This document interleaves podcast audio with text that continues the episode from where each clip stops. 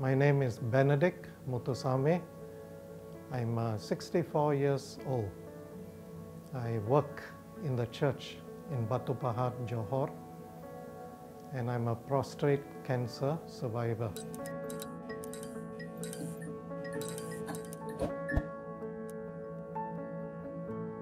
I first discovered that I had a problem in 2018 when I went for a routine checkup at Beacon Hospital.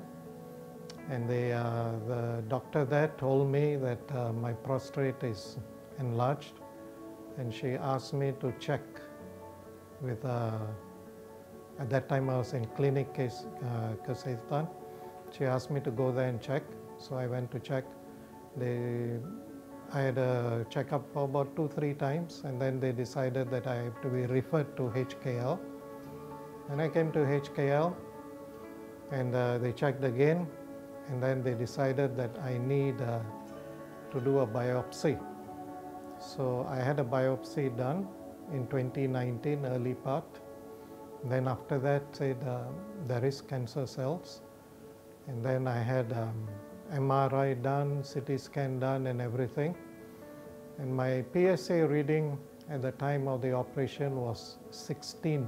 The doctor, when he met me, Dr. Warren, he gave me, uh, through his staff, he told me there are two options I have. Uh, one is uh, to go for radiotherapy, the other is to have robotic surgery. Unfortunately, uh, I was not much of an exercise person, and um, but one advice that uh, many people have told me after the surgery actually is to walk and do a lot of walking. Walking alone, you don't have to jog, you don't have to climb mountains or whatever, but you just do uh, walking, brisk walking, and uh, that is something that I'm doing now. The symptoms before I had, uh, before I was told I had prostate cancer was actually zero. I was one of those who did not have any symptoms. My urine flow was normal, of course slowed down a bit because of age, but it was normal. I didn't get up in the middle of the night to go to uh, toilet to urine or anything. And uh, you know, the, the, the urine flow was not stopped or jammed or anything that you read about, it was not there. Everything was normal. And uh, when, when they do a pre-test, they had to check boxes and then come to with some kind of calculation and all that. And the nurses said that actually everything points to you as having a normal thing, but your prostate is growing. Uh, my daily life uh, before and after operation is uh, basically the same. Uh, only thing now walking has come in. But I would uh, say that I would spend maybe uh, after getting up and breakfast and all, I would go to the office and do some work. Because I work in a church, I go to visit people and then we have Bible studies, we have prayer meetings and all that. And um, on Sundays I would uh, have the preaching.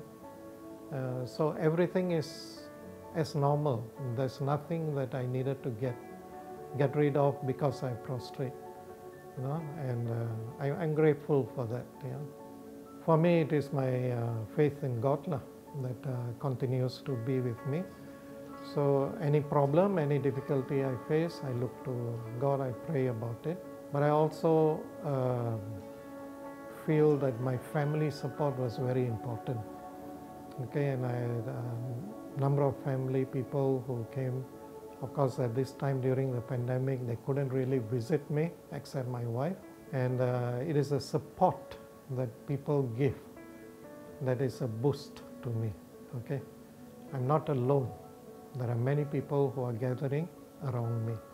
In, in my line of work, I met many people with cancer, so it is uh, not something to be ashamed about. And in fact, I was very open in sharing with the church uh, I didn't write to just this person or that person. I just put it out in the church bulletin and everything. And um, yeah, I was not a, uh, I was not afraid to share. Uh, I wouldn't say I'm free from cancer as yet.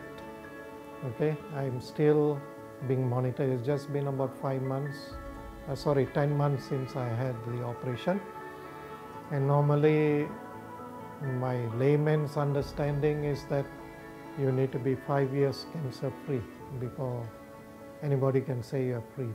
So the technical word that we have is called a cancer survivor. If you are a male and you're watching this, do something about it. It's only a blood test, you know, nothing else. It's only when the prostate is enlarged and then other tests will come in.